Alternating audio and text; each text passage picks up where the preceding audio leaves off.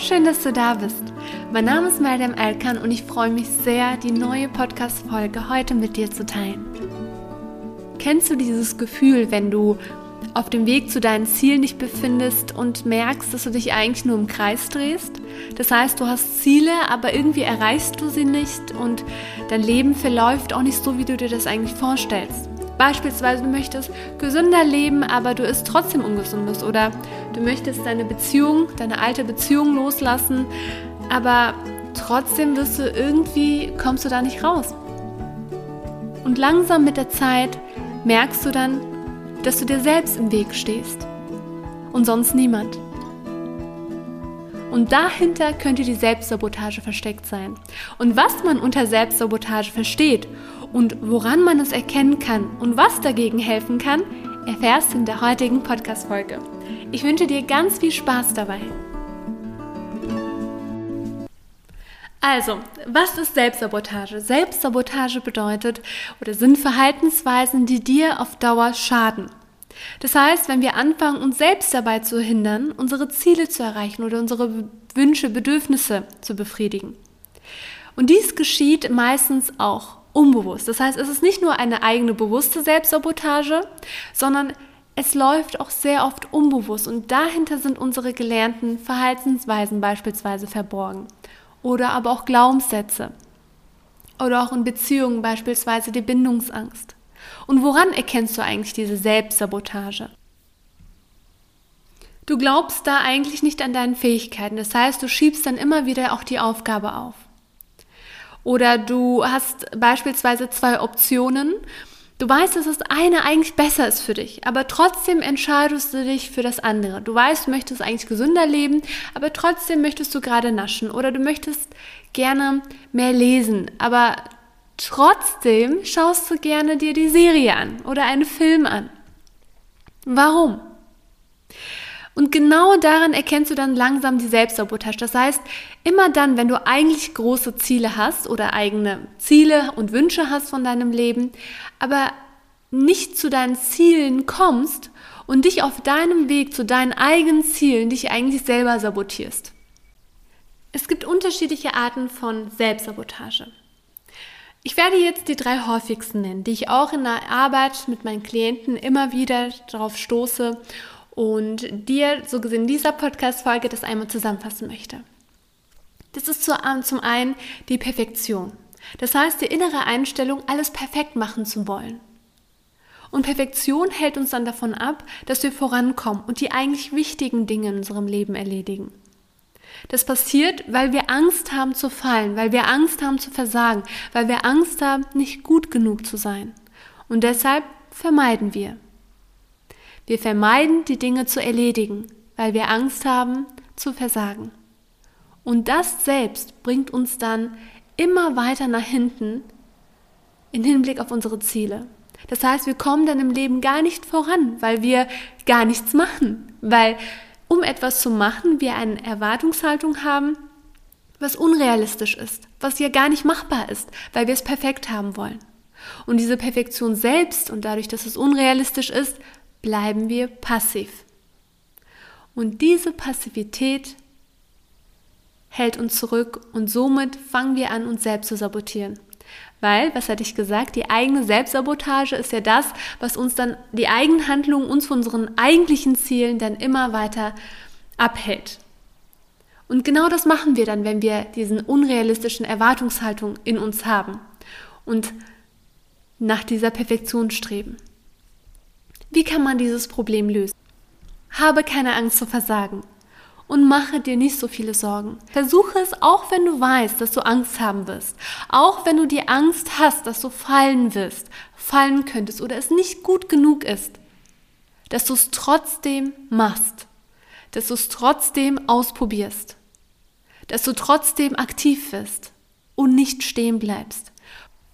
Fokussiere dich nicht auf die Perfektion, sondern auf den Prozess. Starte, fang erst an, danach kannst du ja noch weiter daran arbeiten. Aber wichtig ist, dass du es zuerst startest, dass du erst etwas machst, dass du raus aus dieser Passivität rauskommst, dass du aktiv bist. Weil wenn du es erstmal getan hast, dann kannst du noch weiter darauf aufbauen. Das heißt, du kannst noch so viel daran verbessern, wenn du möchtest. Du kannst noch so viel daran arbeiten. Aber wichtig ist, dass du es dadurch nicht aufschiebst. Weil das ist dann, die Perfektion ist dann auch oft der Grund, dass wir dann passiv bleiben, weil wir denken, ja, weil ich muss mich hier erst vorbereiten, es muss ja erst perfekt sein, ich starte erst, wenn es soweit ist, wenn ich soweit bin. Starte, werde aktiv und gebe dein Bestes. Und dieses Bestes geben bedeutet nicht, dass du dich nach dieser Perfektion strebst, sondern dein eigenes Bestes gibst. Dass du für dich schaust, was du realistisch daraus machen kannst. Hauptsache, du bist aktiv Hauptsache, du bist in Bewegung. Und wie ich bereits erklärt habe, ist ja vieles in, diesem, in unserem Unterbewusstsein. Und in der Perfektion geht es auch meistens darum, dass wir uns dann selber versuchen zu beschützen. Wir wollen uns so gesehen uns von neuen Erfahrungen, von neuen Handlungen außerhalb unserer eigenen Komfortzone schützen. Und um da nochmal auch vielleicht das nochmal so ein bisschen mehr aufzuzeigen, was Selbstsabotage ist. Also Selbstsabotage bedeutet nicht nur, dass man sich jetzt einfach selber schadet, sondern es geht auch darum, dass man sich eigentlich auch in einer Art Schutzmechanismus dann auch befindet. Man schützt sich theoretisch sich auch von neuen Erfahrungen. Und da gehe ich jetzt auf Punkt Nummer zwei über, nämlich die Vermeidung der eigenen Gefühle. Zu unserem Leben gehören ja sowohl schöne Erfahrungen, aber auch eher unangenehme Gefühle und Erfahrungen. So Gefühle wie Trauer, Frust, Enttäuschung und so weiter. Und wenn wir nicht wissen, wie wir mit diesen unangenehmen Gefühlen umgehen können, fangen wir an, diese zu vermeiden. Also, was passiert? Wir fangen an, Situationen zu vermeiden, die uns voranbringen können. Weil manchmal müssen wir Fehler machen, daraus zu lernen, aber wir machen, also wir starten diesen Schritt nicht, weil wir Angst haben, mit Gefühlen wie Enttäuschung, Frustration und so weiter uns zu schützen. Das heißt, wir fangen an, uns selbst zu sabotieren. Denn eigentlich wollen wir ja beispielsweise erfolgreich werden. Oder wir wollen eine Beziehung führen. Aber weil wir Angst haben zu versagen oder Angst haben zu verletzt zu werden und nicht wissen, wie wir mit diesem Gefühl umgehen können, machen wir keinen Schritt und vermeiden.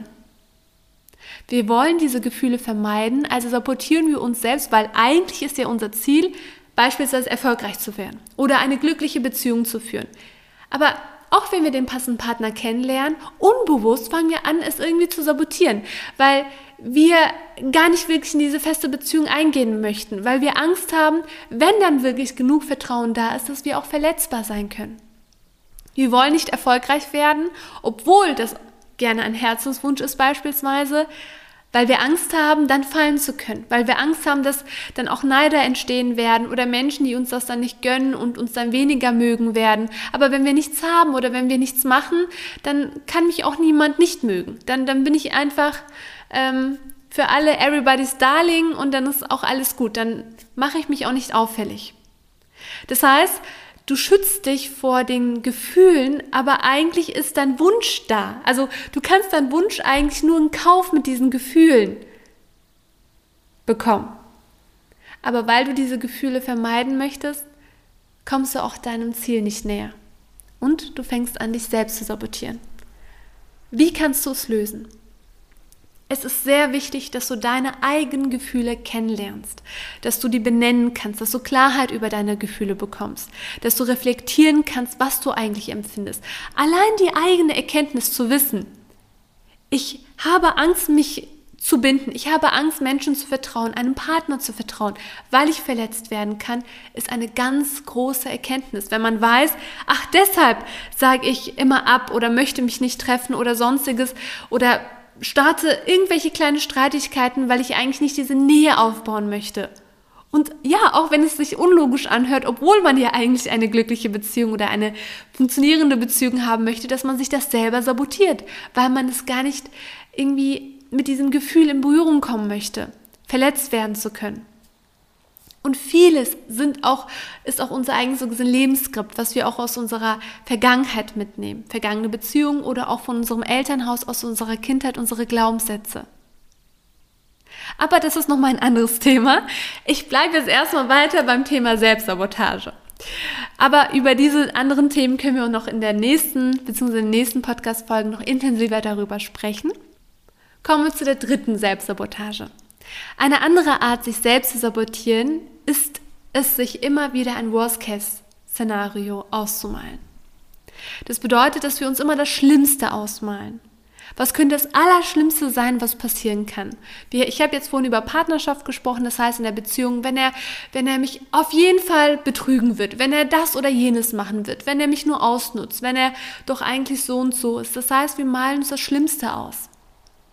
Oder auch in Bezug auf erfolgreich werden, Berufsleben dass man sich dann denkt, oh Gott, ich werde dann bestimmt, diese Stelle nehme ich nicht an, obwohl es eigentlich deine Wunschstelle ist, obwohl es eigentlich etwas ist, was dich weiterbringen wird, aber die Herausforderung und die Angst, dass du da scheitern könntest, bringt dich dann wieder weg davon. Das heißt, du nimmst dann diesen, diese Stelle nicht an, weil du dann Angst hast, dort zu scheitern.